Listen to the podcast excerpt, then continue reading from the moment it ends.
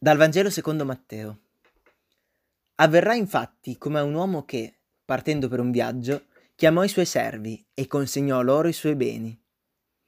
A uno diede cinque talenti, a un altro due, a un altro uno, secondo le capacità di ciascuno. Poi partì. Subito, colui che aveva ricevuto cinque talenti andò a impiegarli e ne guadagnò altri cinque. Così, anche quello che ne aveva ricevuti due, ne guadagnò altri due. Colui invece che aveva ricevuto un solo talento, andò a fare una buca nel terreno e vi nascose il denaro del suo padrone. Dopo molto tempo, il padrone di quei servi tornò e volle regolare i conti con loro. Si presentò colui che aveva ricevuto cinque talenti e ne portò altri cinque, dicendo: «Signore, mi hai consegnato cinque talenti. Ecco, ne ho guadagnati altri cinque». «Bene, servo buono e fedele», gli disse il padrone. «Sei stato fedele nel poco, ti darò potere su molto. Prendi parte alla gioia del tuo padrone». Si presentò poi colui che aveva ricevuto due talenti e disse: «Signore, mi hai consegnato due talenti. Ecco, ne ho guadagnati altri due». «Bene, servo buono e fedele», gli disse il suo padrone. «Sei stato fedele nel poco, ti darò potere su molto. Prendi parte alla gioia del tuo padrone». Si presentò infine anche colui che aveva ricevuto un solo talento e disse: «Signore, so che sei un uomo duro, che mieti dove non hai seminato e raccogli dove non hai sparso. Ho avuto paura e sono andato a nascondere il tuo talento sottoterra. Ecco ciò che è tuo». Il padrone gli rispose: «Servo malvagio e pigro, tu sapevi che mieto dove non ho seminato e raccolgo dove non ho sparso. Avresti dovuto affidare il mio denaro ai banchieri, e così ritornando avrei ritirato il mio con l'interesse. Toglietegli dunque il talento e datelo a chi ha i dieci talenti, perché a chiunque ha verrà dato e sarà nell'abbondanza, ma a chi non ha verrà tolto anche quello che ha. E il servo inutile, gettatelo fuori nelle tenebre. Là sarà pianto e stridore di denti». Prova ad immaginare di essere il braccio destro di un importante uomo d'affari. Come reagiresti se ti affidasse i suoi beni e partisse per un lungo viaggio lasciandoti da solo con loro? Penso che le possibili reazioni siano due: affrontare il compito che ti è stato affidato o avere paura e non fare niente. Questi sono esattamente i comportamenti assunti dai servi. Due di essi si sono resi conto dell'importanza del compito affidatogli dal padrone e, con responsabilità, hanno pensato bene di prendersi un grandissimo rischio, andando ad impiegare i talenti ricevuti. Si sono dimostrati operosi ed intraprendenti e si sono impegnati affinché i doni non venissero sprecati, diminuiti o inutilizzati.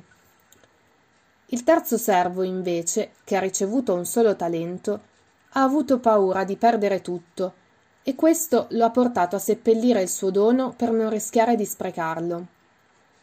Al momento del confronto col grande capo, ha messo le mani avanti. Ha voluto giustificare il suo comportamento con la scusa: «So che sei un uomo duro, esigente, arbitrario, che fa ciò che vuole», che è un po' come dire: «Ho talmente paura di te che non ho fatto niente. Se tu non fossi così autoritario mi sarei comportato diversamente». Questo servo si è però fatto un'immagine sbagliata del padrone, perché, come dimostra il suo comportamento, egli è stato super generoso con loro e non solo. Ha avuto anche un'immensa fiducia nei suoi servi e nelle loro capacità. C'è un'altra domanda che si stanno facendo tutti in sala. Al di là dell'immagine dei talenti, cos'è questo dono? Ci sono diverse interpretazioni e una che mi è piaciuta tanto è quella che vede la vita come questo importantissimo regalo che Dio ci fa e che siamo caldamente invitati a non sprecare e a non lasciare sul comodino a prendere polvere, ma che è bene custodire e far fruttificare. Oltretutto, se pensiamo al numero dei talenti affidati ai servi, questi sono in numero diverso, in base alle capacità di ciascuno.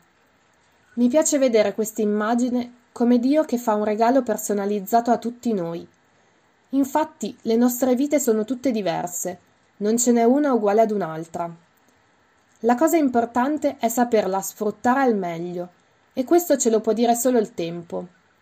Il viaggio del padrone, infatti, è durato tanto tempo, e solo quando è tornato ha potuto capire come i suoi servi si siano comportati durante la sua assenza.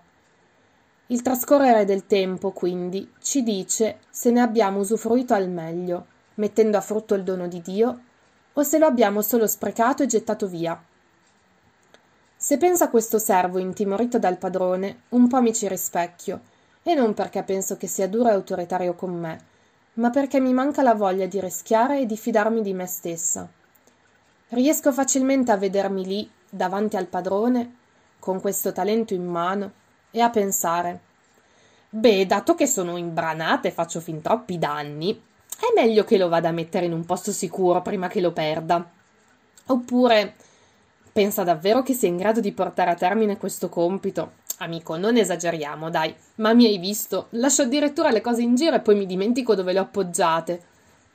E mentre mi demolisco, il tempo passa. E cosa mi ha portato a insultarmi continuamente? Ad un bel niente.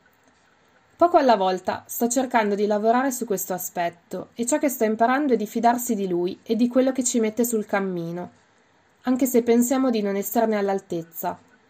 Perché se abbiamo incontrato quella persona o ci è stato affidato quell'incarico, è perché qualcuno ha visto qualcosa in noi e quel qualcuno è stato guidato da un padrone ben più in alto di lui.